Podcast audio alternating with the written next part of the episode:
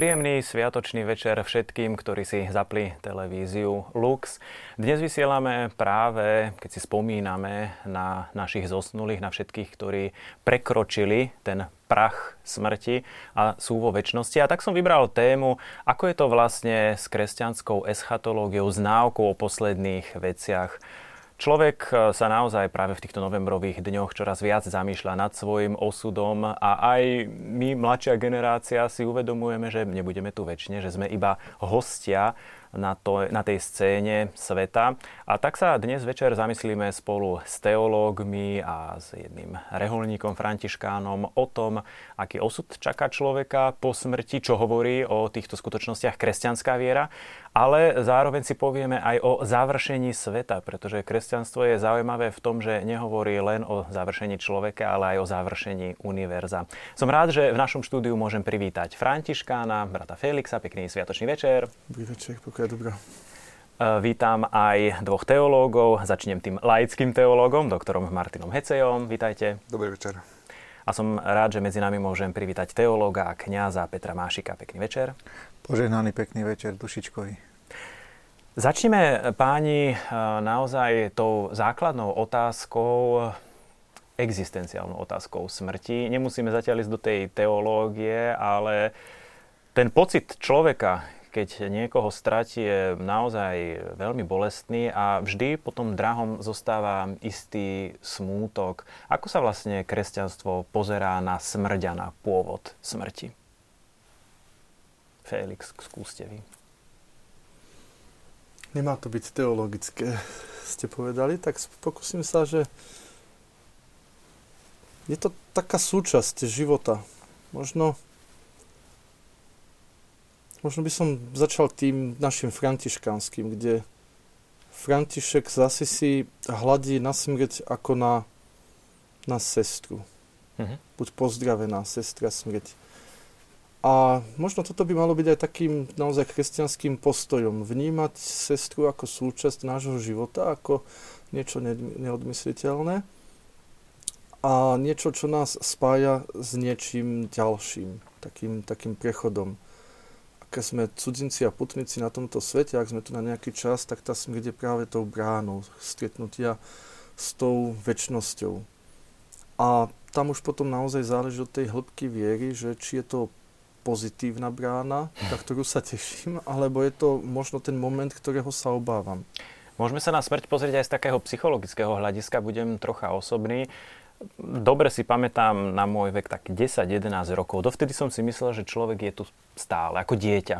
A potom prvýkrát v tej predpuberte začal vo mne vrtať červík pochybnosti, a to som ešte všetkých svojich blízkych mal uh, ako živých, že teda chlape, ale veď ty raz zomrieš. A bol to veľmi desivý pocit.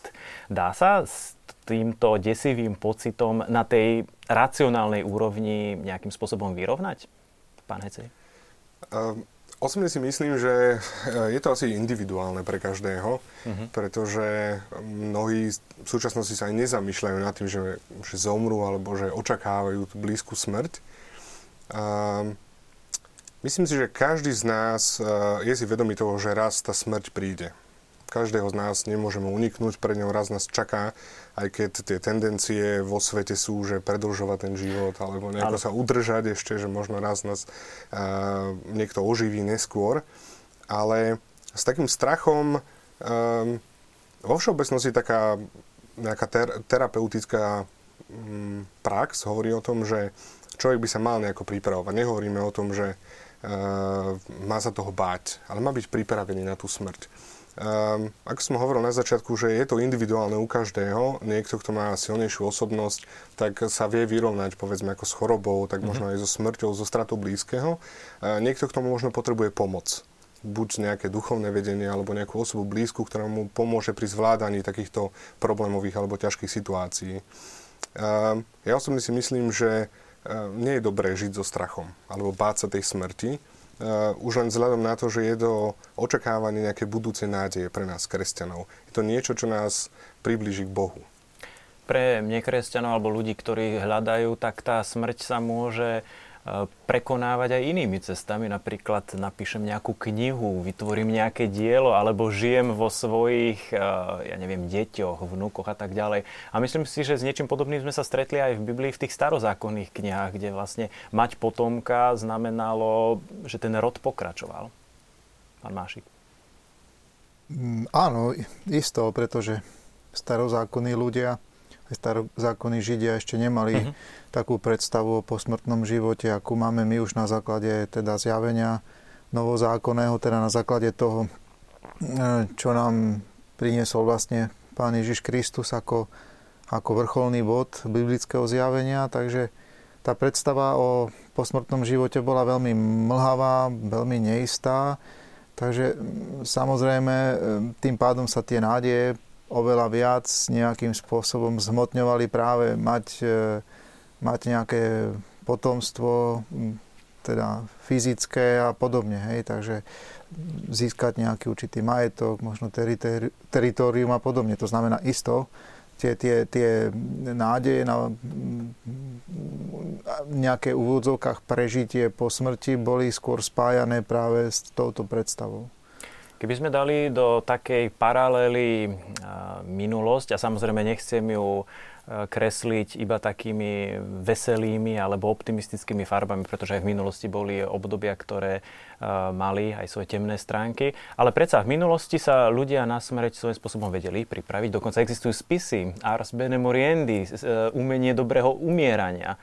Dnes, v dnešnej postmodernej spoločnosti sa staroba, smrť, choroba akoby vytláčala na pozadie, ako keby sme o tom nechceli hovoriť, nechceli vidieť zomierajúceho. Umiera sa v nemocniciach, za plentou bielou, v anonimite, vo veľmi takých zvláštnych, by som povedal, sterilných a nepríjemných podmienkach. Čím to je, že súčasný človek nemá rád, keď sa hovorí o smrti, nemá rád, keď sa hovorí o zániku, keď sa hovorí o deštrukcii toho fyzického?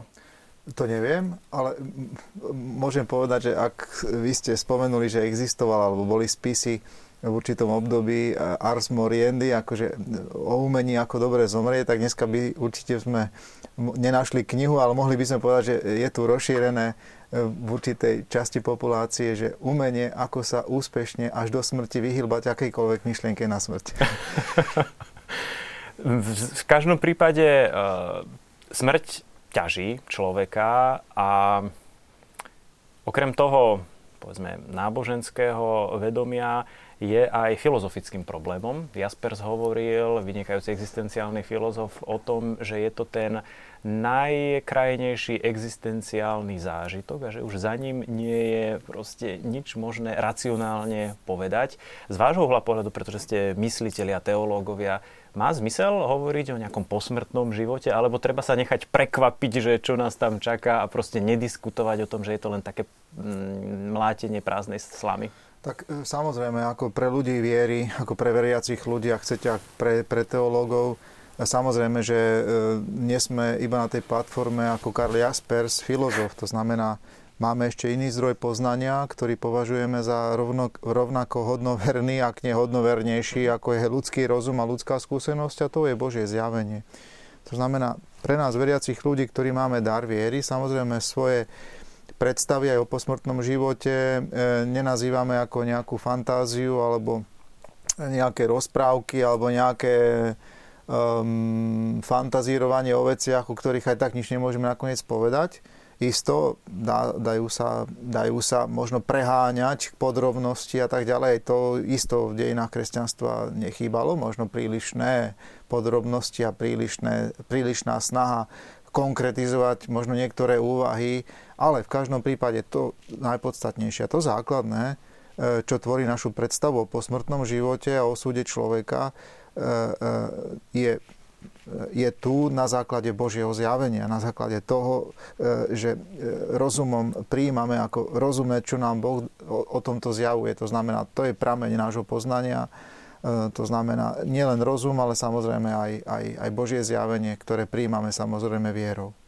Samozrejme, my sme odchovaní aj na takom racionalizme a osvietenskom pochybovaní. Nejde predsa o akýsi druh, povedzme, kresťanskej mytológie alebo o nejakých takých príhodách alebo symbolických rozprávaniach o posmrtnom živote.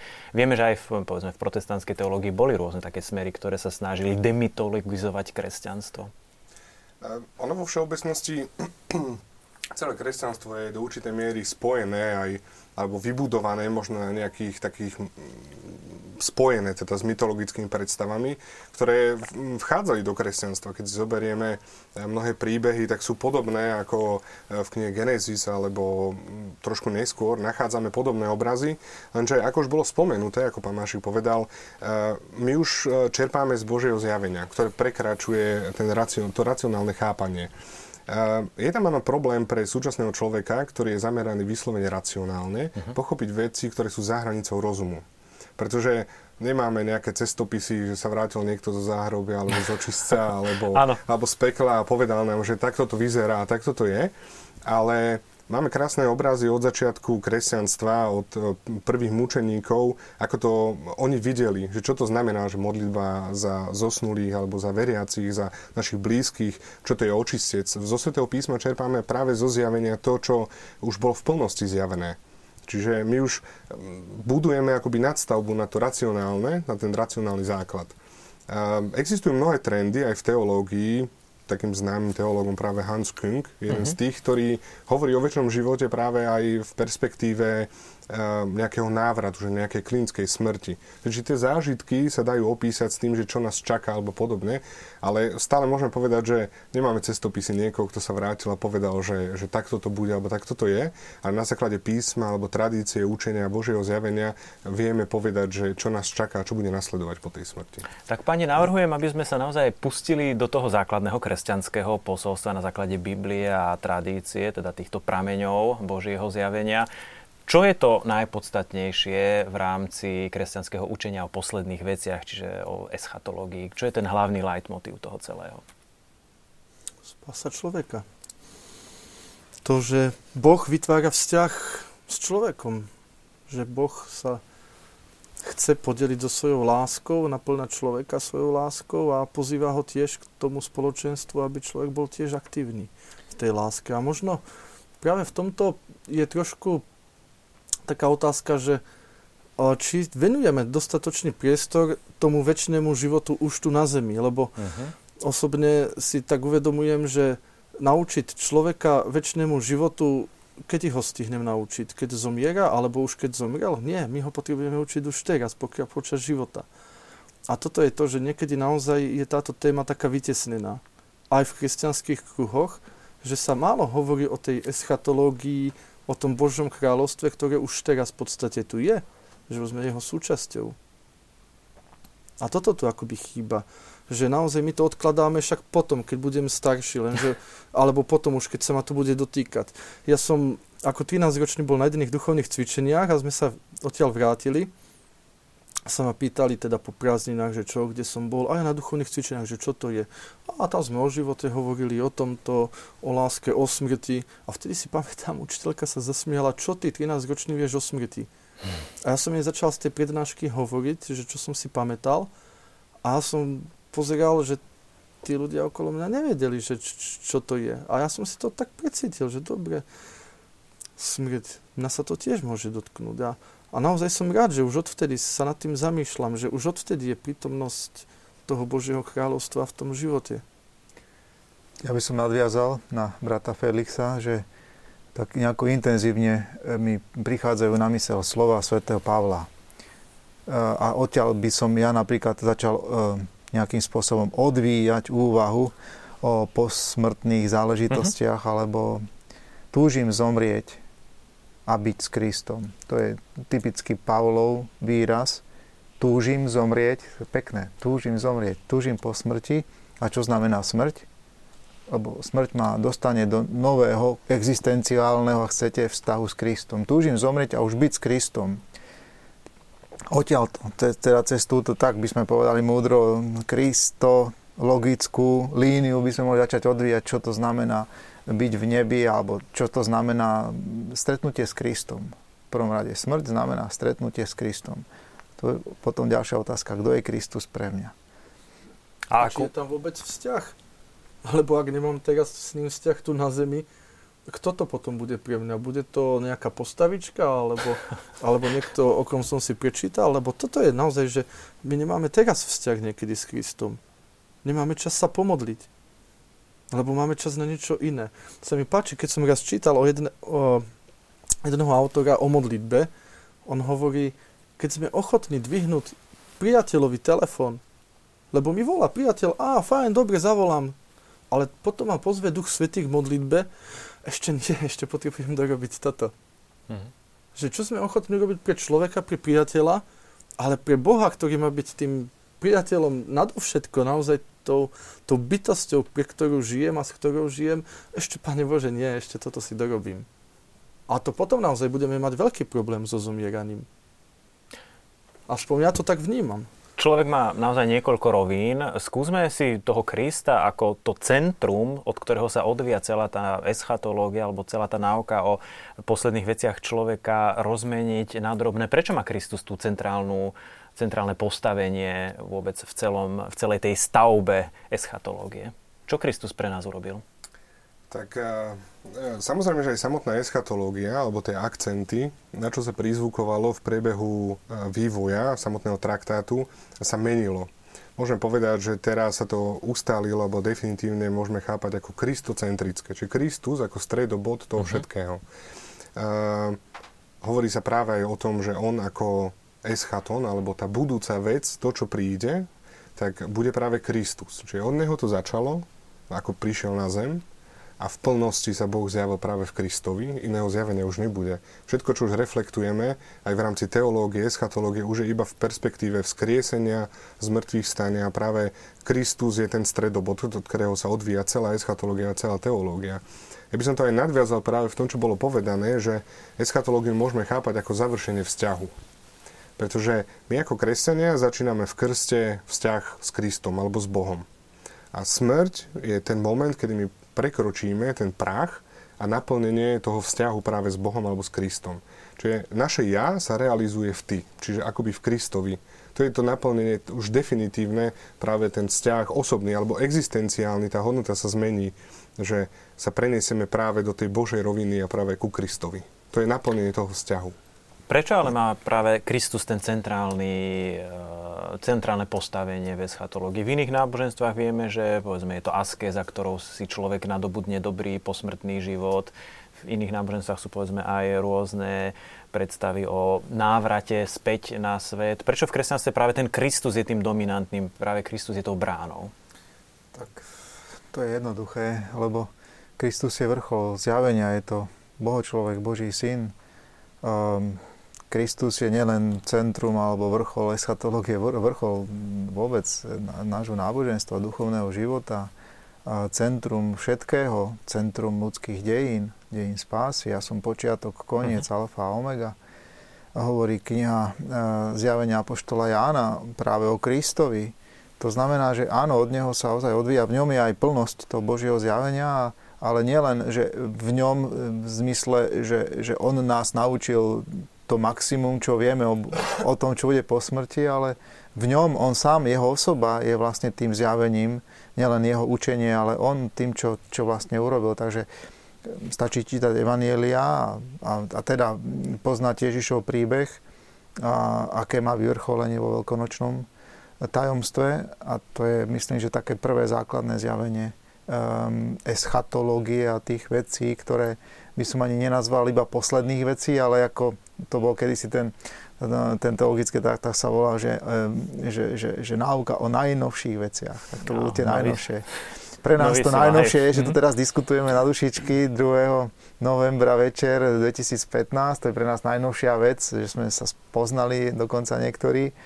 Takže úplne to najnovšie, čo bude, tak to budú tie veci, ktoré my síce nazývame, že budú na konci, že budú posledné, ale všetci ich budeme zažívať, budú vtedy pre nás najnovšie. Všetci, ktorí nás teraz e, pozerajú, môžu nám poslať na SMS-kové číslo, ktoré vidíte na obrazovkách svoje otázky, alebo ktorá čej mailuje na mailovú adresu, ktorá je tam tiež uvedená.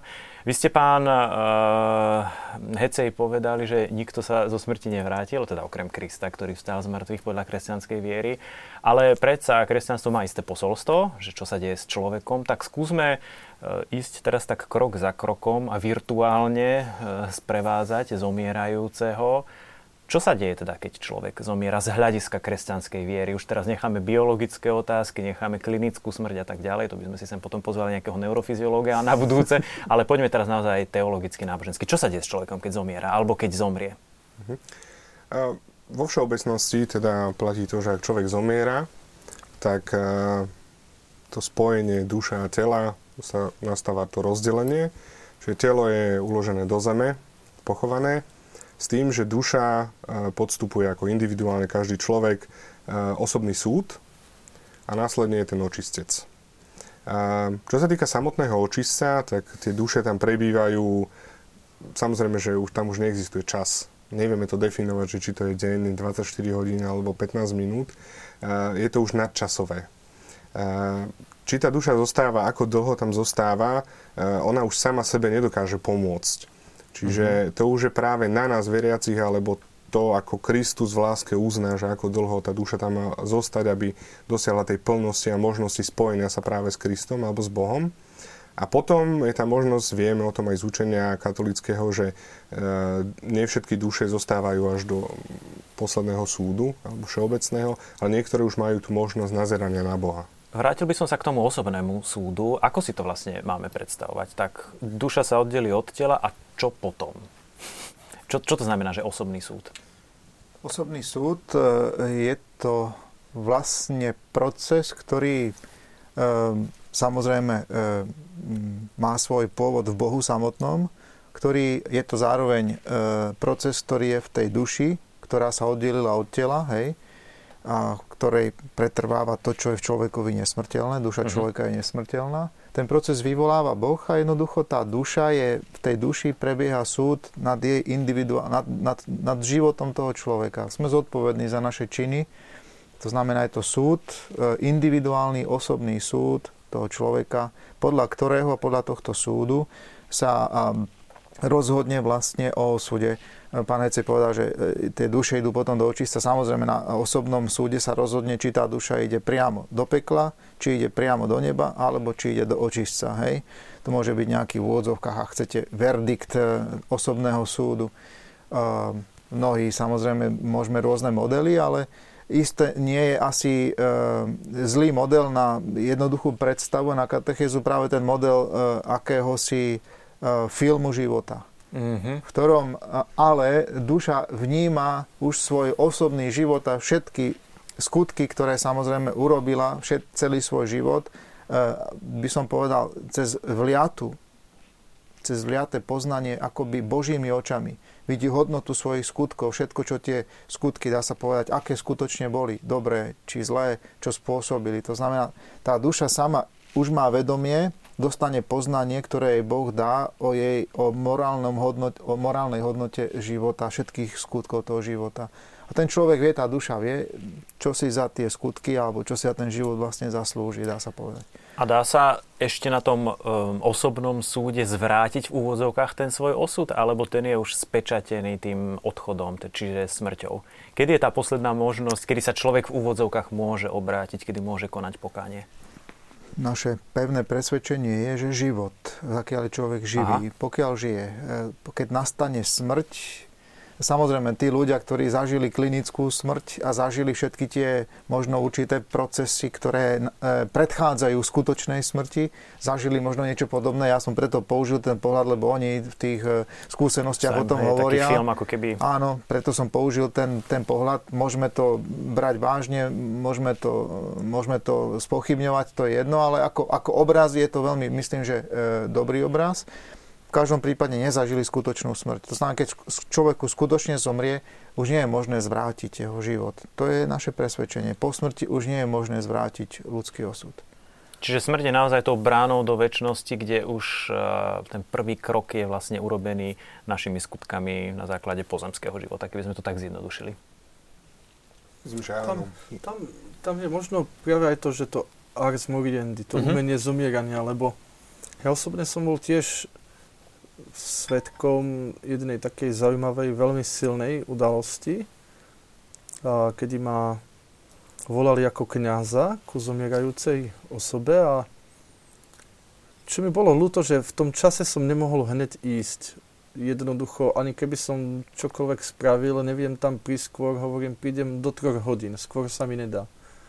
A oni, no dobre, Páter, však snáď ešte tá osoba bude ešte žiť, lebo naozaj, že už dva dny sa trápila. A ja som dobehol tam k tomu lôžku a naozaj tá osoba ešte žila, už nekomunikovala, tak som jej udelil sviatosť pomazania.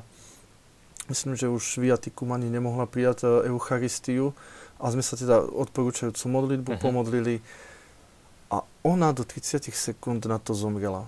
Nejde mi teraz o tých 30 sekúnd, ale ide mi o ten moment toho, že ona akoby naozaj zažila to krásne umenie zomierania, že tam ten život je dôležitý, naozaj, že ešte život dostáva, v živote ešte človeka dostáva možnosť sa človek rozhodnúť a ja osobne verím v to, že aj keď to telo je nevládne, tá duša ešte vníma.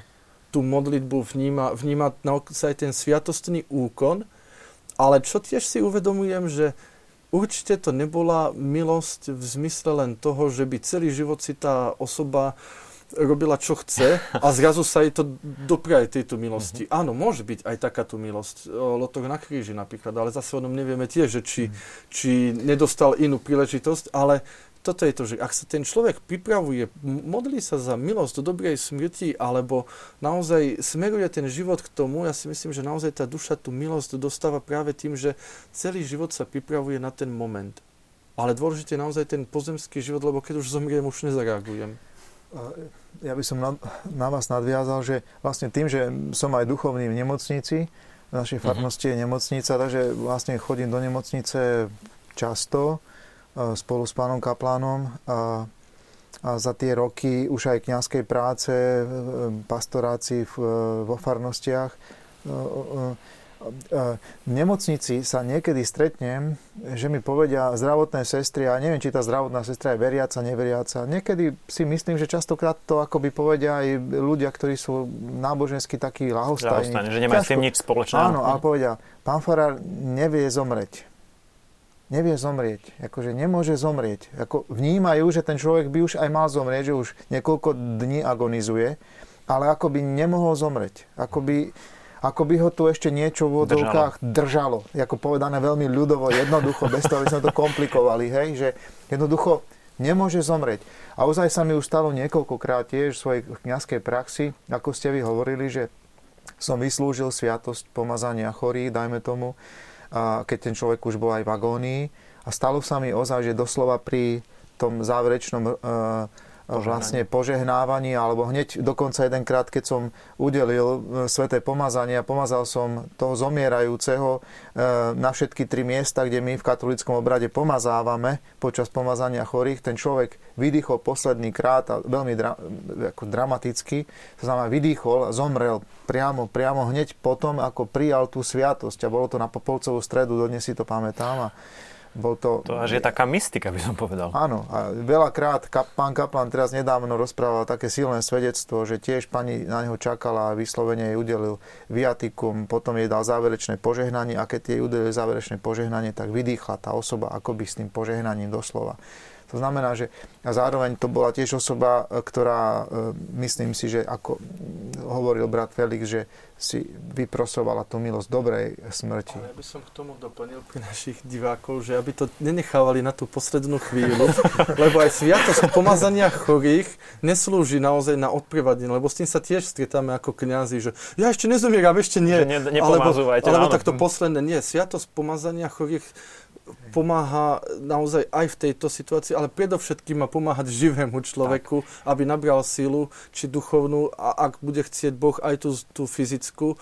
Ale určite naozaj nenechávať to na poslednú chvíľu a nebáť sa zase prijať aj sviatosť pomazania chorých. Nenadarmo ale to je už iná téma. Po druhom vatikánskom koncile sa vlastne táto sviatosť premenovala z posledného, z posledného pomazania, pomazania na sviatosť tak, pomazania tak, chorých a práve u východných kresťanov táto sviatosť má práve tento účinok. Jednak odpúšťa hriechy pre tých, ktorí sa nemôžu vyspovedať a aj uzdravuje telo, aspoň východní kresťania tomu tak veria. Myslím, že u západných je niečo podobné. Keď sme spomenuli tie tri pomazania, len si pripomeňme, na aké miesta sa vlastne pomáha pomazáva? E, na čelo a na dlane. Na dlane, ale myslím, že obrad umožňuje v prípade potreby ako pomazať aj na inú časť tela, ktorú kniaz uzná za vhodné. Hej. Pred e, liturgickou reformou, teda druhého vatikánskeho koncilu, e, sa pomazávalo na mnohé iné časti tela, Uh-huh. Hej, v podstate na mnohé iné časti tela. Teraz je to len na tieto tri. Na Ale tri. môže kňaz, e, ak uzná závodné, napríklad pomazať aj na inú časť tela, napríklad, ktorá je chorá. Hej. Um, hej. My sme si vlastne povedali vaše pastoračné svedectvá o tom, ako ľudia zomierajú a ako im práve z tieto sviatosti vedia vliať z môjho uhla pohľadu aj takú psychickú silu a psychologicky to má moment a motív, ale samozrejme aj z toho duchovného hľadiska a z tej perspektívy viery sviatosti naozaj otvárajú brány e, do väčšnosti, pretože to je vlastne stretnutie s Kristom z toho teologického hľadiska. Sviatosti Takže to je, to je to najpodstatnejšie. E, my sme skončili pri osobnom súde. Poďme sa teraz pozrieť e, um, do neba. Ako to tam vyzerá? Samozrejme, nebudeme Danteho božskú komédiu tu rozoberať a jeho farbisté obrazy, inak máme to preložené aj v slovenčine, aj v češtine, ale ako sa teda katolícka církev pozerá na, tú, na to nebeské kráľovstvo alebo na, to, na tú víziu beatifika, na to bla, oblažujúce videnie. Čo to vlastne je nebo? Lebo určite to nie sú tie obláčky nad našimi hlavami neviem, teo, teológovia, kto chce. Teológovia, ja potom z praxe. A je to by jednoducho, mne, mňa stále drží ten obraz, eh, je to od protestantského teológa eh, Oskara Kulmana a on hovorí o tom, že my teoreticky už zažívame nebo, alebo tie eschatologické skutočnosti, tú našu spásu už zažívame, ale ešte nie. Veď eh, to Bože kráľovstvo je už tu na zemi. Uh-huh. Kristus povedal jasne. Len to záleží, že ako my na to nazeráme, ako na to pozeráme, že či, či sme si vôbec vedomi toho, že my už žijeme našu spásu, že my už sme s Kristom, že On už je s nami, že máme práve aj skrze tie sviatosti, skrze pomazanie chorých, e, sveté príjmanie, Eucharistiu, my už zažívame nebo tu na zemi. E, samozrejme, že ten obraz neba, ako možno chceme počuť, je, je trošku iný, ale jednoducho povedané to plné spoločenstvo s Bohom je ťažko opísať to, že či budeme sedieť na obláčiku, alebo či budeme sa rozprávať eh, dlhé večery a diskusie, ale myslím, že tam už práve to stretnutie s Bohom, tá plnosť toho osobného a ľudského života je to maximum, ktoré tam môžeme dosiahnuť. Tá blaženosť maximálna, ktorú tu na zemi môžeme okusovať, ale dotknúť sa jej, ale až v nebi v tej plnosti v tomto zmysle priam až také Wittgensteinovské. Pavol mi pripadá. Ani oko nevidelo, ani ucho ne, nepočulo. nepočulo, čo Boh pripravil tým, čo ho miluje. Jednoducho nedá sa to pomenovať, čo, čo nás tam zrejme čaká. Na druhej strane v katechizme sa tvrdí, že tá nebeská blaženosť je nejakým spôsobom odstupňovaná, ak si dobre pamätám. Ako si to máme predstaviť? Čo to znamená? Tak uh, mne, sa, mne sa páči ako myšlienka, nie že myšlienka, to je predstava, predstava blaženosti, väčšnej blaženosti alebo neba ako samozrejme plnosť spoločenstva. Hej. Môžeme na to pozrieť ako byť spolu s Kristom a byť spolu s jediným Bohom, ktorý Boh sám pre nás nie je sám, nie je monáda, ale je to e, personárum, spoločenstvo troch božských osôb a to je účasť na tom vnútro, vnútro trinitárnom Božom uh-huh. živote, účasť na Božej prirodzenosti nás učí a, a už, už vlastne Božia milosť, ktorú prežívame tu na zemi, teda žiť v posvedzujúcej milosti, žiť v priateľstve s Bohom je vlastne predchutie, už to začiatok vlastne toho, čo v plnosti bude v nebeskej sláve. A je to, je to aj spoločenstvo s bratmi a sestrami, plné spoločenstvo, a spoločenstvo nie v lotrovinách, ale spoločenstvo v dobre, spoločenstvo skrze Krista, s Kristom a, a v Kristovi. Kristovi. Mhm. Hej. Hej. A, a samozrejme, že čo sa týka tých stupňov slávy, tak ja by som povedal, že je, nebo je veľmi osobné. Mm-hmm. Takže e, nebo je veľký, veľmi osobné, tak každý to nebo bude určite prežívať e, s druhými, ale zároveň aj veľmi, veľmi osobne, podľa, podľa seba. Bude, je, bude to môj osobn, moja osobná účasť, moje osobné spoločenstvo s trojediným Bohom, s Kristom, e, s bratmi a sestrami. E, tá individualita, v kresťanskej vízii sveta aj posmrtného života zostáva zachovaná aj po smrti, nejako vo východných náboženstvách, kde sa individualita vytráca, e, zaniká v nejakej nirváne, v nejakej neosobnej hej, blaženosti. Takže pre nás tá individualita zostáva a v tomto vnímajme, že, že, že, že, že nebo si pripravujeme životom tu na zemi. To znamená, niekto sa pripraví, niekto veľmi jednoducho, niekto je schopný prijať veľmi veľa lásky, počas života si tak otvorí srdce, a také bude jeho, taká bude jeho väčšiná blaženosť, lebo si srdce otvoril. Niekto sa otvoril ale len trochu a taká bude jeho väčšiná blaženosť. Ten obraz znova jednoduchý aj pre obyčajnú katechézu, že, že, že každý z nás bude nejakou tou nádobou schopno prijať tú milosť, tú Božiu lásku, či už niekto bude malým štamperlíkom, e, alebo niekto bude ozaj obrovskou, obrovským bazénom, e, to závisí už aj o tej štedrosti a o tom, ako sa každý posvetí. Dôležité je, že všetci budú plní. A nikto nebude závidieť tomu druhému. To znamená, tam tá dôležité je tá plnosť. Budem mhm. plný mm-hmm. Božej milosti. Hej. A... To znamená, nebo nie je niečo unifikované, ale teda každému sa individuálne v úvodzovkách prispôsobí, tak ako je schopný prijať tú milosť alebo to blažené videnie. Mne sa, sa páčilo, ako Dombosko vysvetlil tomu jednomu svojmu zverencovi, chlapcovi, keď prišiel za ním ten chlapec, že Dombosko, ako to bude v nebi? A on tak zbadal Dombosko, že má loptu v ruke, tak hovorí, ty máš rád futbal však? Že hej, to je super, zahráme sa s chalanmi a, a, a máš teda radosť z toho, že áno, áno, áno, áno, no asi tak bude v nebi. Pekne. Čiže taký stav duše, stav, stav radosti, stav, stav pokoja, že aj toto si myslím, že naozaj to, čo sa hovorí, že nebo na zemi. Ak sa cítim dobre, fajn, tak cítim to nebo, cítim to porozumenie v tom spoločenstve tej rodiny, či už kamarátov, tých ľudí, s ktorými som, hoď sú možno pri mňa aj tí ľudia cudzí, že ich stretnem na ulici, ale nemám voči ním nejakú, nejak, nejaký predsudok alebo nejakú, nejakú bariéru. Jednoducho beriem ich ako tých, ktorí sú tiež tými putníkmi mm-hmm. na mhm. tejto zemi, sú mojimi bratrami a sestrami, aj keď teda pokrivne ani možno nábožensky nie sme na rovnakej línii, ale sú súčasťou tohto sveta, ktorý nebude zase iný, ako je tam, len teda iný. Bude iný, ale nie teda v tom princípe. Lebo to je jeden svet, ktorý dáva Boh. Ja by som ešte doplnil, lebo v rámci tej uh, blaženosti, alebo tej, že to je, nebo je odstupňované, tak uh, veríme, že niekto zásadne po pravici, niekto po ľavici ale v takom obraze, že tam si budeme všetci rovní. Nie je tam rozdielu v tom. Samozrejme, že um, tí anieli, svety a tak ďalej, ale táto perspektíva toho delenia je možno staršou tradíciou kresťanstva aj s tým, že um, ako vysvetliť potom ľudí, ktorí boli nepokrstení a zomreli, či majú možnosť byť spasení mm-hmm. a tak ďalej, že či budú mať plnosť nazerania alebo len čas nazerania. Teraz, či to nazeranie na Boha bude iné, keď to bude len duša, či to bude už aj duša, aj telo v nebi. To sú také rozdiely, že možno um, zanedbateľné by som povedal je o tom, že e, každý z nás bude rád, keď sa dostane do neba. To je, to, to je ten náš cieľ, aby sme sa tam dostali.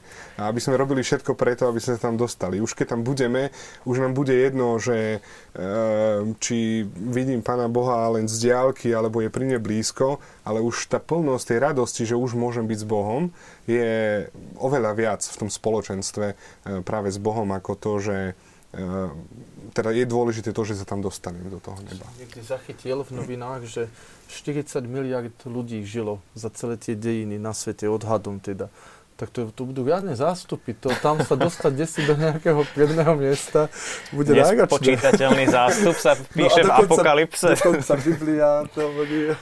Ešte myriady, myriad anielov a už je to plné. No. Poďme z tejto peknej perspektívy neba do pekla. To nie je veľmi pekná perspektíva a častokrát aj v teológii súčasnej sa uvažuje o tom, že či peklo áno alebo nie, či vôbec je určené pre niekoho, alebo je to len akási taká výstraha. Samozrejme v starších časoch e, sa peklo bralo veľmi vážne a nie ako nejaká taká rozprávková záležitosť. Dnes sa používa skôr termín zatratenie. Čo si máme pod týmto termínom predstavať? Čo je to zatratenie? Ako definitívny údel človeka alebo jeho duše? Možno práve opak toho, čo sme povedali. Ak hovoríme o láske v nebi, tak, tak niekto, kto tú lásku nechce prijať. Čiže možno aj to je taká potom otázka, že pre koho, pre, pre koho alebo kto, to, kto by to peklo dosiahol. Lebo to je, určite existuje, ale je to zase znovu ten stav toho takého odmietnutia. Taká, ako, keď hovoríme o spoločenstve, tuto je niekto akoby tak izolovaný. Čiže taká tá, znovu ten stav duše, ktorá nechce jednoducho tú lásku, je uzatvorená, odmieta spoločenstvo, nechce vidieť Boha, nechce vidieť to, to krásne. A určite ďaleko viac tých, tých vecí. Hej, presne, že opak, opak ak, ak, ak je byť s Kristom a teda spoločenstvo s, s trojediným Bohom a tak opak to je uzatvorenosť do seba, presne ako ste povedali, to znamená uh, nezvratiteľná uzatvorenosť do seba, uh, do, kde človek nenájde nikdy šťastie, svoje naplnenie ako osoby, ako stvorenej osoby Bohom. Sám v sebe človek nikdy nenájde, vždy nájdeme toto naplnenie a našu sebarealizáciu vo, vo vzťahoch a vo vzťahoch predovšetkým lásky, nie hociakých vzťahoch. Takže tento človek uzatvorený definitívne do seba, ktorý sa uzatvorí akejkoľvek možnosti otvoriť sa pre lásky, definitívny stav. Hrozná skutočnosť, samozrejme, o ktorej nám tiež hovorí Božie zjavenie. Aj Kristus sám použil niekoľko takýchto výrazov, samozrejme nie samotný, možno ten slovenský výraz peklo, lebo Ježiš samozrejme ani slovenský nehovoril, hovoril aramejsky, a, ale používa, používa výrazy ako, ako ako do väčšného ohňa, do väčšného zatratenia a podobne. To znamená, že jednoznačne v samotnom Ježišovom učení nachádzame e, túto možnosť a zdá sa, že e, už len samotné evanieliové texty by boli nezrozumiteľné, ak by sme popreli existenciu či to nazveme peklo alebo väčšie zatratenie, už len otázka terminológie, mm-hmm. ale, otázka, ale dôležitá je skutočnosť, ktorá za, to, za, to, za tým termínom je. Hej? To znamená skrachovaná ľudská existencia. Nechcem špekulovať, ale tak nedá mi nespýtať sa, keď sme hovorili, že v nebi bude nespočítateľný zástup, ako je to s pekelníkmi? Bude ich veľa, alebo je vôbec e, možnosť, že tam niekto bude v tom pekle, alebo ako je to? Ide vôbec dokopy peklo s Božou milosrdnosťou? Ide, lebo milosrdenstvo nepopiera spravodlivosť. A znovu dar Boží je, je aj rozum, slobodná vôľa. A ak niekto sa rozhodne, ja si myslím, že Boh nemôže inak zareagovať. Ale otázka je, kto? Kto odmieta peklo, neverí vlastne ani vo vážnosť a pevnosť Božej lásky. A, a ešte by som povedal, že, e, že e, nechcem, nechceme byť múdrejší ako Boh sám, ani milosrdnejší mm. ako On sám. A, a, lebo, a toto je niekedy, dneska sa ozaj objavujú také názory, že peklo existuje, ale je prázdne. Áno. Uh, Origenes už jeden z tých prvých odcov, ktorý hovoril o tzv. apokatastázi stompanton, teda o tom obnovení všetkého. O obnovení áno. všetkého skrze nejaký ten záverečný očistujúci oheň, kde vlastne peklo by nebolo väčné. V novodobej histórii tiež vlastne nachádza svojich nejakých následovníkoch táto myšlienka. Áno, mnohí sa pohoršujú a hrozia na touto myšlienkou, že by peklo malo existovať a že by nemalo byť prázdne. Mnohých to nejako pohoršuje. Na druhej strane, napríklad v súčasnosti čítam knihu výzvy Fatimského posolstva cez Lucie, a, a samozrejme je to súkromné zjavenie. Pani Márie vo Fatime, za chvíľku budeme vlastne e, si pripomínať storočnicu. Mm-hmm. V 17. roku 1917 sa Pána Mária zjavila. Hneď počas prvého zjavenia 13. mája okrem iného deti mali aj víziu pekla. Hej, a sestra Lucia celý život vedela, že peklo existuje a to, to jednoduchosti učila a nie je prázdne. Dokonca tam hovorí, je tam veľa, veľa nešťastníkov, veľa nešťastných ľudí, ide do pekla. Hovorí v tom posolstve, aj v tých svojich úvahách potom e, hovorí jednoducho, treba sa modliť, treba sa obetovať, treba dobre prežiť svoj život, lebo peklo nie je vymysel. Hovorili sme o nebi, hovorili sme o pekle a teraz, ak páni dovolíte, dáme priestor aj e, divákom, ktorí nás pozerajú. Jednou z nich je aj naša divačka Mária, ktorá napísala na mailovú adresu v samári zavinačtvlux.sk. Dobrý večer. Ak v očistci nie je čas, nemožno hovoriť o dĺžke pobytu v očistci. Odkiaľ vlastne máme informácie o očistci? Pýta sa Mária. Očistec je inak problém aj medzikonfesionálny, čo sa týka povedzme katolíkov a protestantov, katolíkov a pravoslavných, ale do takýchto vecí nemusíme ísť. Skúsme mm-hmm. zatiaľ z toho katolického pohľadu, odkiaľ vieme o očistci, že také niečo existuje. Vo všeobecnosti platí to, že, alebo sa hovorí, že o očistci nenájdeme v písme žiadnu zmienku, alebo nehovorí sa oficiálne o tom, že Ježiš hovoril, že pôjdete do očistca, ale už samotné náznaky očistca nachádzame v písme. Ehm, klasický príklad, že niekto buduje na skale, niekto na kameni, niekto má slamený dom, ktorý bude preverený v ohni. A práve ten očistný oheň, alebo to, čo má preveriť stalosť našej viery, je ten moment e, očistca, alebo stavu po smrti, ktorý nastáva. E, takisto vieme z tradície, že o samotnom očistci sa hovorilo, diskutovalo, nevedeli sme ho pomenovať presne, že to je práve purgatórium, mm-hmm. alebo to, mhm, ten mhm. stav toho očistca, ale už mm, samotný Lyonský, Florenský koncil, následne Trinonský koncil definovali to, že, že je stav, ktorý nastáva po smrti, ktorý nazývame očistec, v ktorom sa všetci očisťujú, lebo každý z nás má nejakú náklonnosť, má ešte si odpíkať za tie hriechy, alebo nejaké ľahké hriechy. Musí sa zbaviť úplne všetkého, aby sa dostal do neba. A ono, aj keď východní kresťania teda nie, veľmi neradi hovoria o očistí, tak ich modlitebná praxi, tzv. panichídy, sú práve za upokojenie duší. To znamená, že to, ako keby to vyselo vo vzduchu ten očistec. Hej, ono, ono sa to aj, aj v podstate trošku na Biblii odvoláva, lebo sú tam modlitby za zomrelých. Uh-huh. Ak, by potom bola, aký by bol potom význam. Ak by boli tí ľudia, nazvieme to definitívne zatratení, aký to má význam sa za nich modliť. A ak by boli v nebi, aký to má význam sa za nich modliť. Čiže akoby niečo je tam nejaké, naozaj ten otáznik. A to je, to je ten priestor práve k tej modlitbe. Dať, dať ešte, pomôcť ešte tým našim blízkym, ak naozaj ešte nemajú to plné nazeranie, pomôcť im našou láskou, našou modlitbou, našou obetou, aby, aby dosiahli tú plnosť.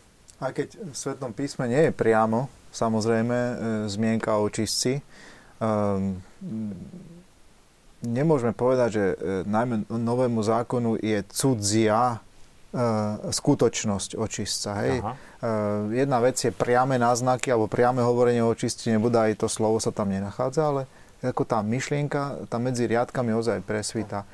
Vy ste citovali prvý list Korintianom. Diváci si môžu prečítať prvý list Korintianom, 3. kapitola, 10. až 15. verš. To je jeden veľmi dôležitý text pre katolícku teológiu o očistci, ale napríklad aj v Ježišovom učení je, sú napríklad texty v synoptikoch, kde sa hovorí, že kde, kde Ježiš vlastne hovorí, a máme teda tri tradície, aj Markov, Matúšov, Lukášov, myslím, že všet, všetci traja majú ten, ten, tento text o hriechu proti Duchu Svetému. Aha. Ježiš hovorí, že uh, um, ľuďom sa odpustia hriechy, ale keby sa niekto rúhal Duchu Svetému. Duchu Svetému, tak tomu sa neodpustí ani v tomto živote a ani v budúcom veku. Ako by Ježiš naznačoval, že samozrejme hriechy sa odpúšťajú v tomto živote, samozrejme môžeme teraz ďalej meditovať a uvažovať, že za akých podmienok, ale to nie je dôležité, ale naznačuje, otvára akúsi cestu, že aha, aj v budúcom veku, teda po smrti, v budúcom veku, je možné e, doodpúšťať niektoré hriechy alebo niektoré viny. Hej? Už, už v týchto textoch sa môže vidieť určitá, určitá cestička. A ja by som ešte kočiscu, ja som si to aj pripravil jeden citát od teda pápeža Benedikta XVI, ešte keď e, nebol pápežom, tak e, mne sa páči táto jeho veta, ktorú si vždy pamätám. Keby očistec nejestvoval, myslím, že by ho bolo potrebné vymyslieť. Pekne. A to preto, lebo málo vecí je takých spontánnych, takých ľudských a rozšírených vo všetkých časoch a vo všetkých kultúrach, ako je modlitba za našich drahých zomrelých. A ako povedal uh, brat Felix, tak práve uh, prax modliť sa za mm-hmm. zosnulých niekde v tej našej, by som povedal, katolíckej logike a, a viere má ozaj nejaký zmysel, význam, len ak je spojená s vierou očistí, alebo teraz s pravdou očistí. V tomto zmysle je možno um, dôležité upozorniť aj na súčasnú prax, že nie je možno až tak podstatné vyčistiť náhrobný kameň, odhrabať listie z hrobu, prípadne zapáliť sviečky a dať tam kyticu, ako skôr sa pomodliť za toho zosnulého, na čo sa často zabúda. K tomuto neviem, či ste zachytili v médiách, bolo krásne, také spomienkové uh, horehronie, boli také fotky z Hore Hronia pred 70 čo, čo, koľko je to, nie, 1950, čiže nejakých 65 rokov, ako tam boli jednoduché hroby, čistá tráva len, drevený kríž s menom a ľudia, ktorí klačia, priamo klačia na tej hline a modlia sa za svojich zomrelých. Mm-hmm toto teraz vidieť ťažko. Teraz vidíme plné hroby kvetí, kvetín, všelijakých sviečok, kameňom. ale či sa tí mhm. ľudia modlia, niektorí sa modlia, tomu ešte verím, ale či sa naozaj modlíme všetci za, za tých zomrelých. Ja by som sa ešte vrátil k tým modlitbám za zomrelých, že ono možno práve je to aj tým, že človek, ktorý ide na spoveď, dostane pokánie, ktoré si teda nahrad, akoby tú vinu ešte si potrebujem odpíkať. Dostávam pokánie. A keď človek zomrie, dostane síce milosť toho odpustenia, ale kedy si ho odpíka? Ako by tam ten priestor zostával práve na toto. Ten, že dobre, ešte je mi odpustené, ale tá vina ešte potrebuje byť nejakým spôsobom zadozdučinená. To je to zadozdučinenie. Dobre, ako by sa znovu vytváral ten priestor, dobre, ešte je tu nejaká fáza, kedy, kedy jednoducho toto si ja mhm. zadozdučiním pre tváru Boha, aby som sa naozaj očistil, pripravil, akoby, že ešte tie posledné špinky, že joj, lebo už sa idem naozaj stretnúť, aby som, tak ako sa, keď sa chcem stretnúť s niekým, doma sa vystrojím, pekne, ano. šaty, ale prídem pred dvere, ešte si skontrolujem, či náhodou predsa len som sa kde si nejako... Závisí aj od toho, ako človek zomiera napríklad, hej? Tak si predstavte, že niekto zomiera 3 roky na ťažkú chorobu, hej, na rakovinu a vie, že zomiera. To znamená, ten človek veľmi veľa trpí a pripravuje sa na tú smrť. Má možnosť sa na ňu pripraviť, je to aj milosť. A zvyčajne, samozrejme, môže sa toho zmocniť aj ten človek rôzne, hej, počas tých troch rokov, ale ak to zoberie, ak to zoberie tak, že ozaj idem zomrieť, e, čo bude potom a ozaj, ako ten jeho život je iný, nerobí blbosti v úvozovkách, nie carpe diem, že míňa sa deň, míňa sa mi život, tak či si ho užijem, zakiaľ som ešte schop... hej. hej mm. Ale dajme tomu, že to ozaj zoberie ako kresťansky, tak ako sme hovorili, že ako, ozaj ako vážnu vec a veľmi sa očistí tým, že trpezlivo znáša toto utrpenie, častokrát aj veľké bolesti, žije častokrát s myšlienkou, že nezostáva mu veľa, aj keď dajme tomu ešte nie, nie, nie je starý a tak, a tak ďalej. Niekedy ľudia povedia e, veľmi tak, e, že, že ten si vytrpel, že to bol očistec na zemi pre ňoho, hej?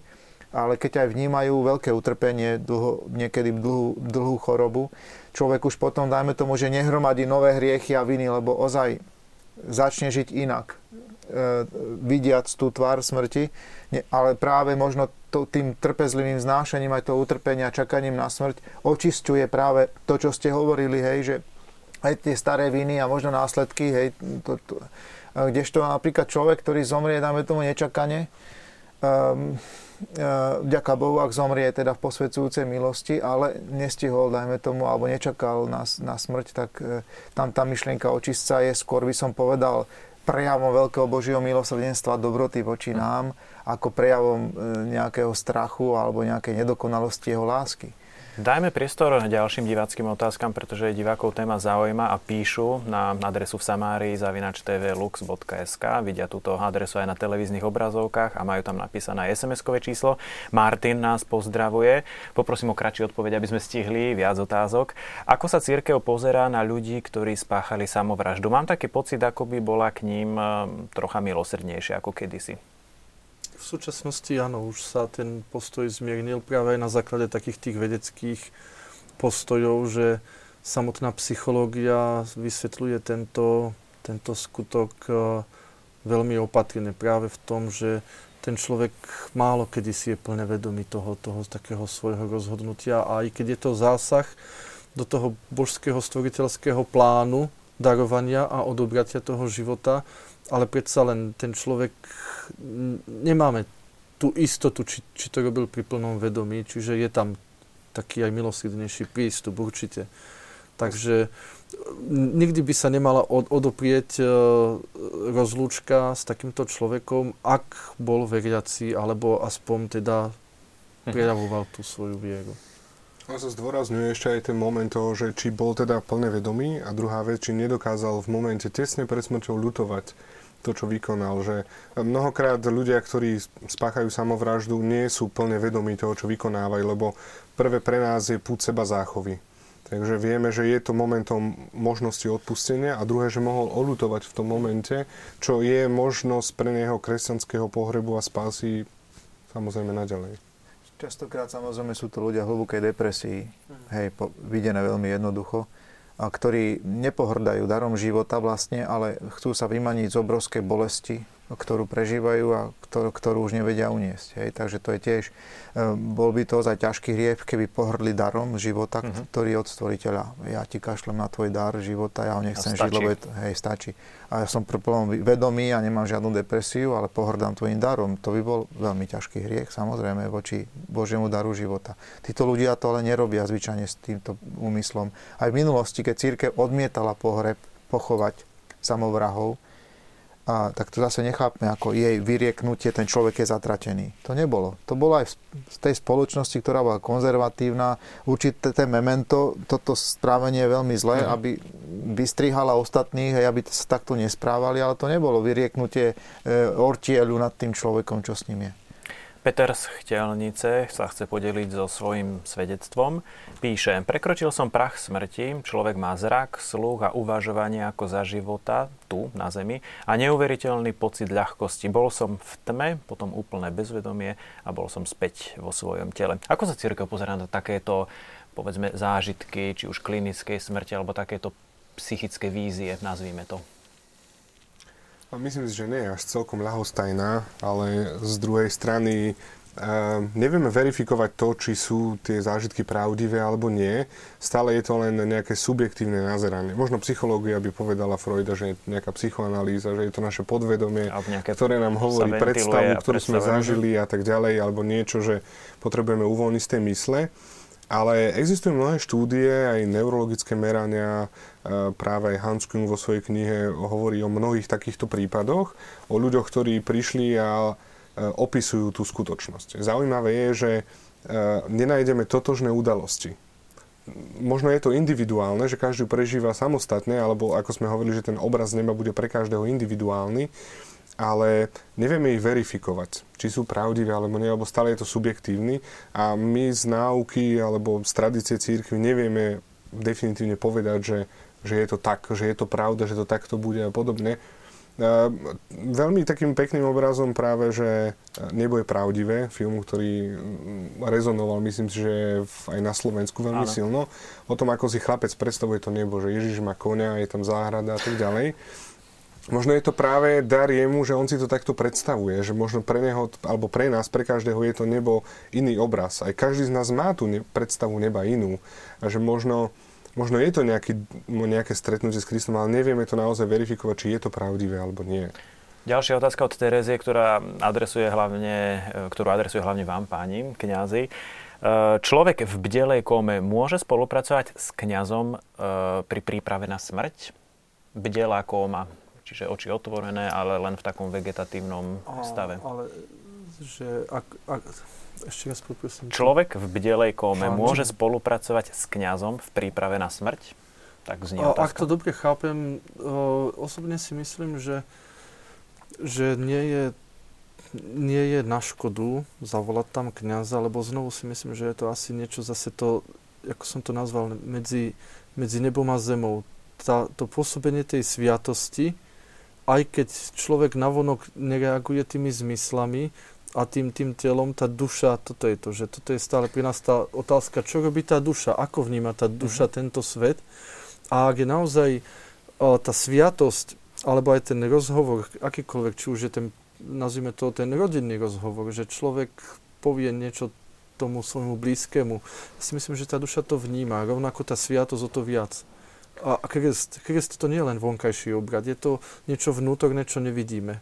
Rovnako si myslím, že aj v tomto stave nebude na škodu, ak tam ten kniaz príde a, a udeli tú sviatosť čím naozaj zabezpečíme to stretnutie s Kristom aj v tomto týmto spôsobom. A nie, že nebojme sa povedať, že nie, že nebude na škodu, ale je to potrebné. tak, určite. Ja som doprevádzal jednu mamičku za veľmi dramatických okolností. Hneď pri porode vlastne porodila svoj, svoje dieťa, svojho syna, upadla do uh, zápäti, do bdelej komy z určitých dôvodov. Trvalo vyše, ak si pamätám, asi vyše rok, rok, aj skoro pol, kým teda zomrela a bola do konca svojho života v bdelej kome. Mladá žena, krásna, nemala ani 30, možno 27, ťažký, ťažký stav. Samozrejme sme jej udelili sviatosť pomazania chorých jedenkrát, ale nikdy som ju neobyšiel, keď som bol v nemocnici.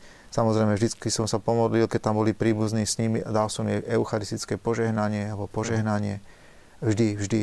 Takže ty, je to človek ešte živý, aj keď možno už má odumretý mozog, už akokoľvek na ňo pozeráme. Áno, tá kôra je odumretá podľa neurologa. Hej, hej, preto bdelákom, ale v každom prípade ten človek ešte napriek tomu žije. Hej, je to mozgová smrť, ale nie je to ešte smrť toho človeka. To je tajomstvo. Tu sa stretávame aj s tajomstvom, nemôžeme všetko vedieť, popísať, nedá sa. Je to tajomstvo, ten človek ešte žije a my mu ako kňazi môžeme pomáhať modlitbou, požehnaním, sviatosťami, v tomto prípade samozrejme sviatosťou pomazania. Aj Olga nám napísala. Moja rodina je veriaca, aj dnes sa modlíme za dušičky, ale mám otázku, či tieto duše v očistci vedia alebo cítia, že sa za nich modlíme. Určite, zhodne. Myslím, že áno, tak ako brat Felix povedal, že im to napomáha k, tej, k dosahovaniu plnosť milosti oni tiež potrebujú aj to zadozučenie, tá modlitba za nich. Ja by som ešte aj doplnil to, čo sa hovorilo, že my sa modlíme za našich zosnulých, za verných zosnulých, ale mnohokrát môžeme aj inou formou, ja si myslím, že nebo je na škodu vykonať dobrý skutok. Alebo robiť niečo s úmyslom. Napríklad aj zádušné sveté omše sú spôsobom, ktorým sa môže zadozučiniť práve táto duša v očistci. Čiže aj to sú iné formy, ktoré nám pomáhajú, e, teda pomáhajú duša v očistci. Obeta, zástupná obeta, utrpenie, bolesť, skúška v škole náročná. Obetujeme určite to obetovať za duše v očistci. Takže určite, že čokoľvek, čo, čo má nejaký význam tej obety a lásky.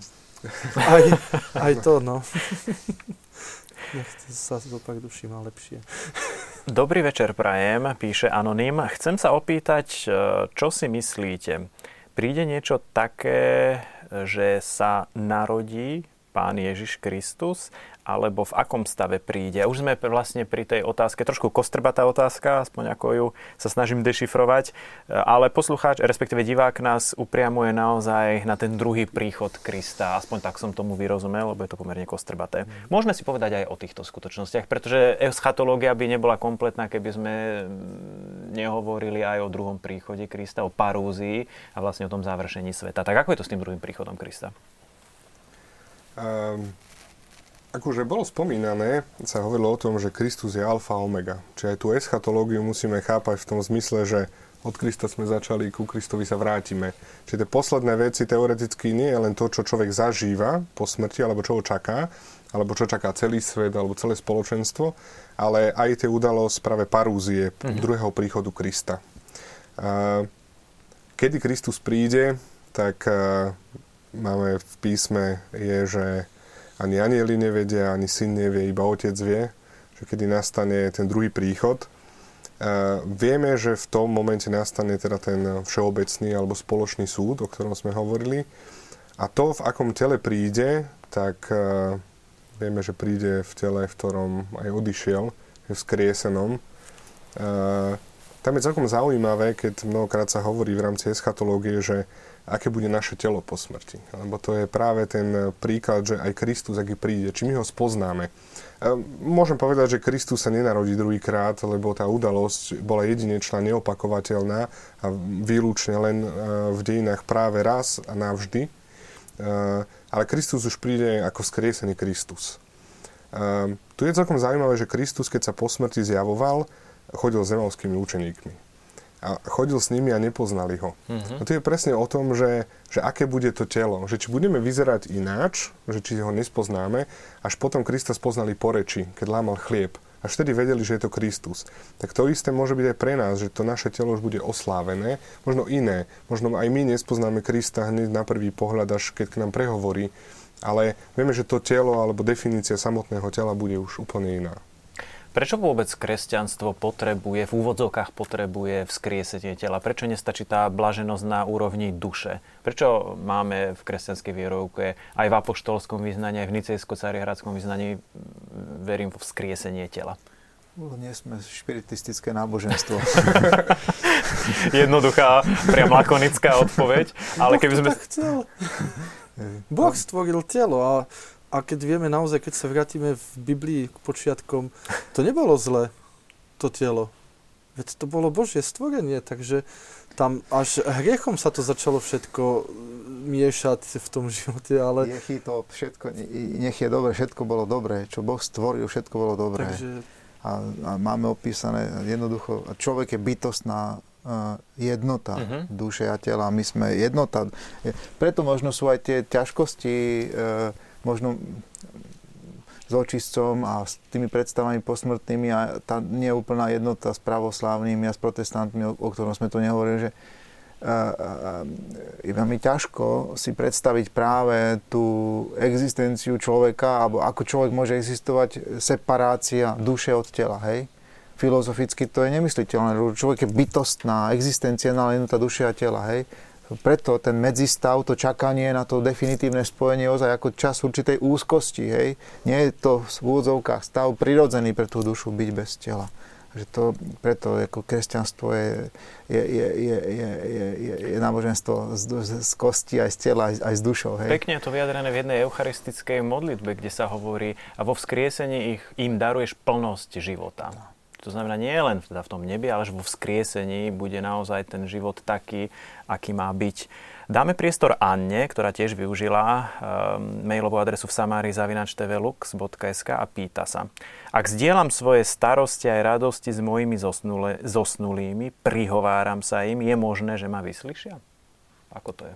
Akom, záleží v akom zmysle vyslyšia, ale ja sa tiež rád rozprávam s otcom a so Starkou, takže hovorím, takže a verím, že to počujú nejakým spôsobom. Akým, neviem, ale ale že vyslyšia, no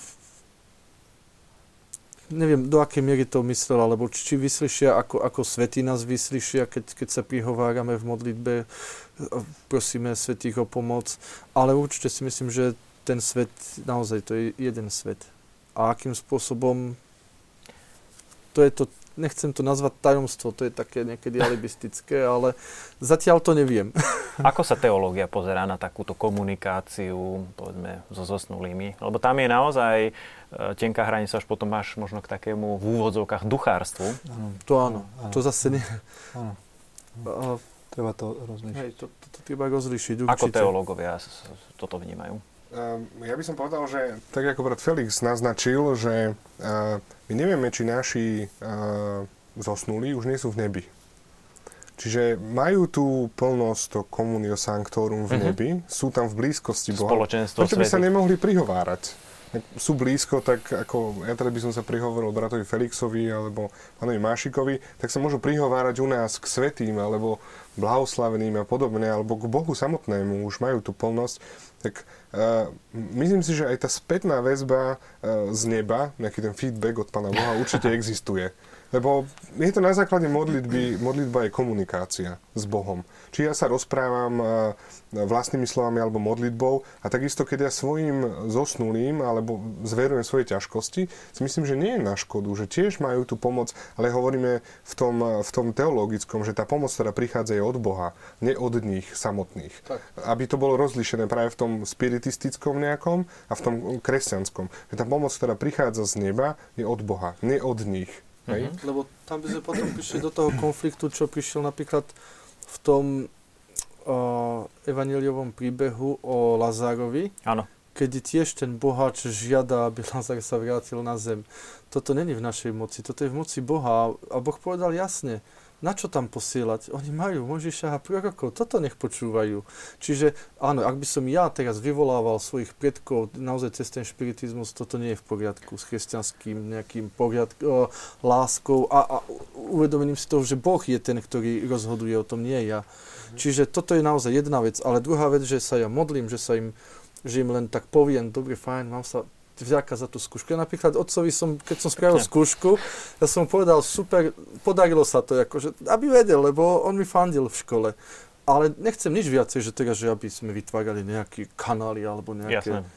Čiže si myslím, že ak v tejto rovine to myslela, je to viac ako prirodzené a je to aj, aj by som povedal, že psychologicky uh-huh. asi aj potrebné, aj zdravé, keď zomrie po 50 rokoch manželstva manželský partner a som bol zvyknutý s ním všetko ozaj v dobrom manželstve riešiť, komunikovať. Hej. Zrazu som sám, občas prídu deti tak samozrejme očúvaj, e, Joško, no ako by si, čo by si mi poradil? Je, je bežné a tá osoba je úplne psychicky zdravá, mentálne zdravá. Je prirodzené, že ďalej ako by chce pokračovať v tom dialogu, ktorý bol na, prerušený smrťou toho blízkeho človeka a je to normálne. Hej? A ne, nemusí možno ani si namýšľať, že čaká nejakú odpoveď cez nejaké vnúknutia. Jednoducho je to len prirodzený spôsob, taký, taký človečí spôsob, ako ďalej sa preniesť aj cez tú bolesť, straty a momentálneho odlúčenia. Poďme ďalej. Agáta, zaujímalo by ma, ako je to s dušami nenarodených detí pri povedzme spontánnom potrate. Môžeme si byť istí, že budú v nebi? Otázka aj možno toho starého termínu limbus a tak ďalej, ale neviem teda, že či do tohto chceme ísť. To je ja, možno v krátkosti veľmi komplikovaná vec. Uh, ja si myslím, že Božia milosť je natoľko veľká, že každý tam má priestor na to. Pokiaľ niekto dobrovoľne neodmieta Boha, tak každý dostane tú šancu sa tam dostať. Ja by som odpovedal stručne, že istý si nemôžeme byť, lebo Boh nám to nezjavil. Ale máme veľkú nádej. Božie milosrdenstvo. Peter z Bratislavy. Ako sa mám zbaviť určitej v úvodzovkách, samozrejme schizofrénie, keď sa dnes modlím za duše vočistci, mojich blízkych, zosnulých a iný deň sa k ním s takou dôverou prihováram, pretože verím, že sú v nebi. A žiadam ich o pomoc u pána. E, ako mám vedieť, ktorá z tých modlíbieb je sa správna? Či za nich ako vočistci, alebo za nich ako už nekanonizovaných svetých? Si myslím, že každá modlitba je vyslyšaná správna, ak je s láskou to je to, že naozaj stále nemáme tú istotu, či, či, či tí ľudia potrebujú tú našu pomoc, alebo už sú naozaj v tom stave, kedy by, nazveme to tak, že už oni nám mohli pomáhať. A správne formulovať tú modlitbu, naozaj tak otvorené, tak, tak úprimne, že Boh sám, toto je dôležité si uvedomiť, že Boh sám vie, čo potrebujeme.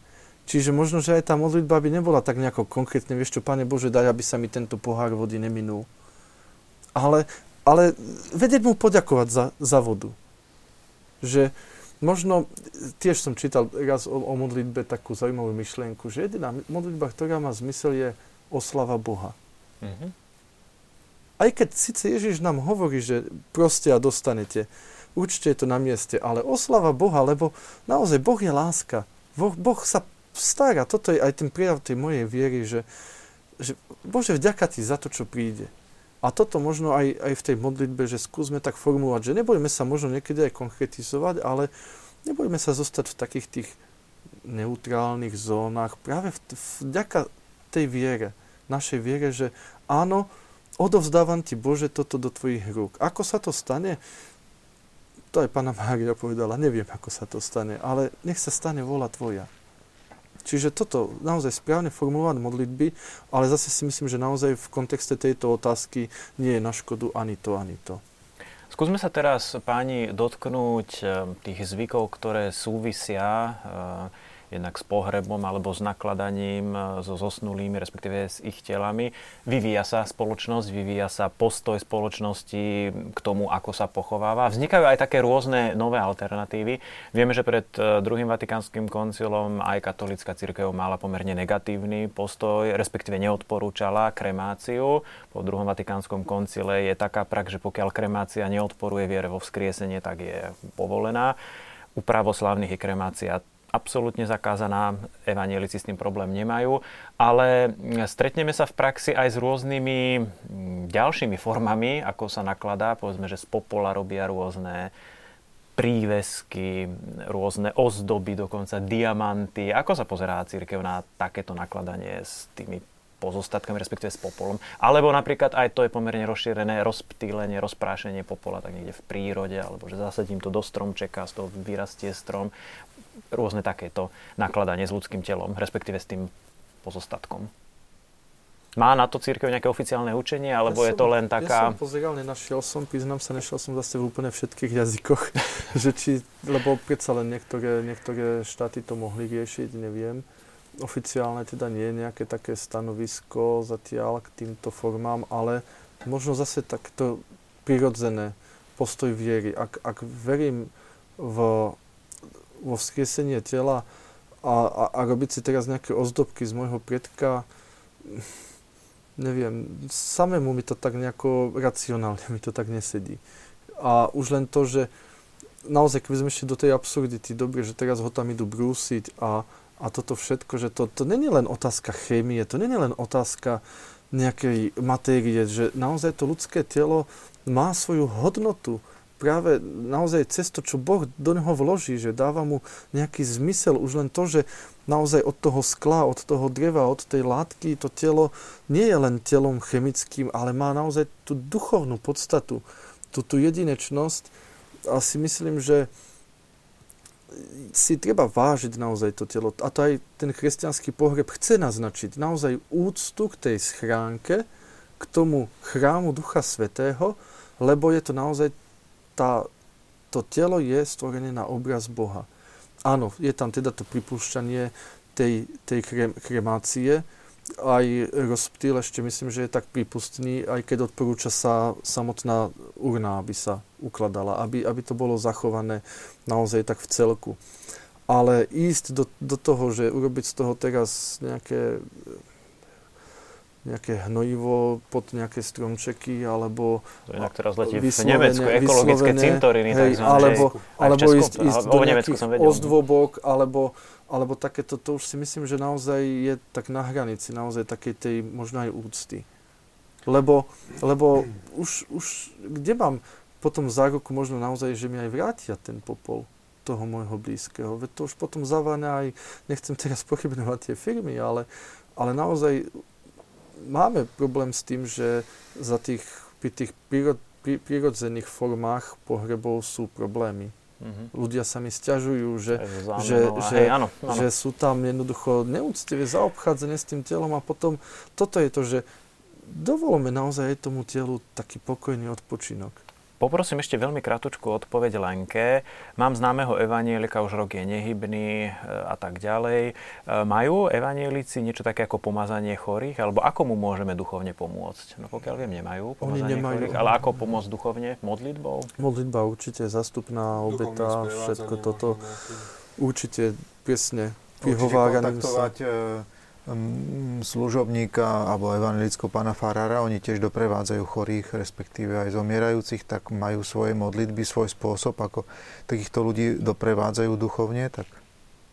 A ona ako katolíčka isto sa môže za ňou modliť a priateľstvo a keď sú takéto naozaj vypeté situácie, že nie je služobník danej cirkvi na blízko a je povedzme len katolík, môže katolícky farár alebo katolícky kňaz nejakým spôsobom duchovne sprevádzať aj nekatolíka? Ako Určite, je to riešené? Požehnanie, požehnanie, modlitba, aj keď nie teda sviat, vyslúženie sviatosti, ale určite. V krajnom prípade, ak by evanielik prejavil katolickú vieru, e, to znamená, aby, ak by ozaj veril túto sviatosť, dal najavo, že áno, verím napríklad sviatosť e, pomazania chorých mm. alebo, alebo svetú spoveď, ale osa by musel prejaviť katolí, katolícku vieru ohľadom týchto sviatostí, tak samozrejme, ak je v ohrození života a je privedomý a vie prejaviť, vie dať najavo, že on takto tomu verí, keď mu vysvetlím stručne, tak takom prípade, ak zváži, že ten človek je disponovaný, môže aj katolický e, služobník vyslúžiť aj protestantovi túto sviatosť. Samozrejme, ak si to on želá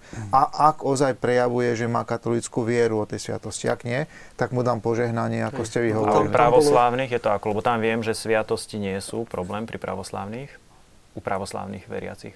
Môže katolický kňaz dať? E, ak nemôže prísť pravos, e, pravoslavný teda kňaz, kňaz mhm.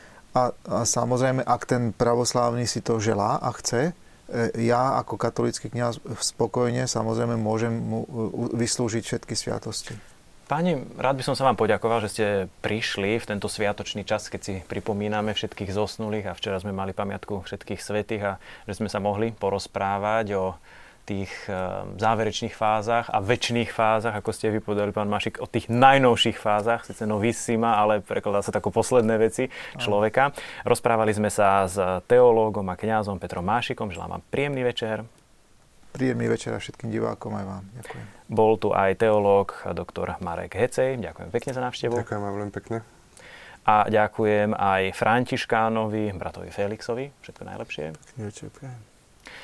Myslím, že aj dnešný sviatok človeka môže podnetiť k tomu, aby si uvedomil, že naozaj je len hosťom na tejto zemi a či už e, naša diskusia vás podnietila alebo nie, treba si možno uvedomiť, že ten čas, ktorý máme, je len jeden a jedinečný a verím, že ho teda všetci využijeme najlepšie, ako sa dám. Želám vám krásny večer.